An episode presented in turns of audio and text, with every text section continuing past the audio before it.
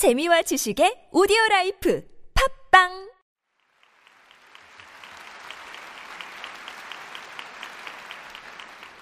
네, 일부 잘 감상하셨으리라 믿습니다.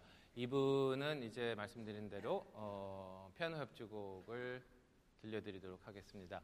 그리그가 25살 때 작곡을 했는데요. 어, 가장 열정적이고 어, 패기가 넘치고 또 바로 결혼한 직후였기 때문에 가장 그리그 인생에 있어서 가장 행복했던 그런 어, 시기였습니다. 그렇기 때문에 음, 아름답고 서정적이고 어, 또 젊은 청년의 패기가 같이 있는 어, 아주 유명한 그런 곡입니다.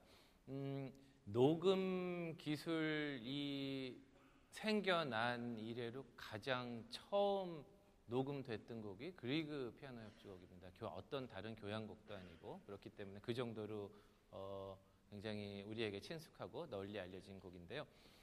음, 이 곡을 작곡을 하고 2년 후에 에, 로마를 갔다가 우연히 거기서 어, 리스트를 만나게 됩니다. 그러니까 뭐 그때 리스트는 우리가 상상할 수 있겠지만 완전 어, 대스타였는데 60을 바라보는 때였지만 아직도 뭐 대중적인 인기를 많이 끌었던 때입니다. 두 작곡가가 만났는데 만나서 이야기를 잠시 해보다가 리스트가 금방 아 이 그리그가 굉장히 어, 재주가 많은 젊은 작곡가라고를 금방 느끼게 되었습니다.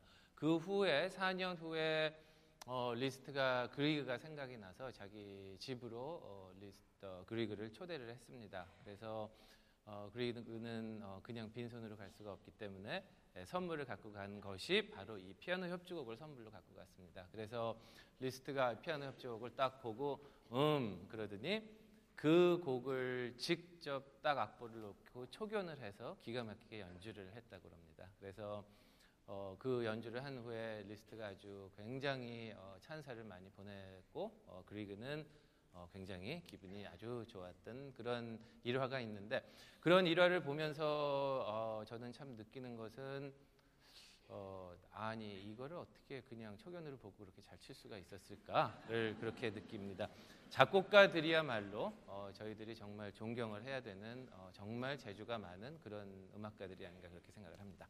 오늘 연주를 해 주실 분은 뭐 따로 소개를 드린다는 것이 뭐 우리 토요음악회의 이 협연자 출연진들은 뭐 소개를 따로 드릴 필요가 없는 분들만 모시는데 어, 한 가지만 소개를 해드리면 라크마이노프의 피아노 협주곡은 4개가 있습니다. 그런데 사실은 얼마 전에 어, 교향곡 2번을 콘셜토 형식으로 바꿔놓은서 출판이 돼서 어, 피아노 협주곡 5번의 타이틀로 붙어서 나온 곡이 있었거든요. 그 곡을 처음 음반을 내셨는데 그 정도로 어, 학구적이기도 하고 또 최근에는 교직에서 계셔서 이제는 후학을 지도하는 활동까지 아주 대한민국에 있어서 가장 중추적인 역할을 하는 피아니스트입니다. 이제 김정원 선생님 모셔서 그리고 피아노 협주곡 감상하시겠습니다.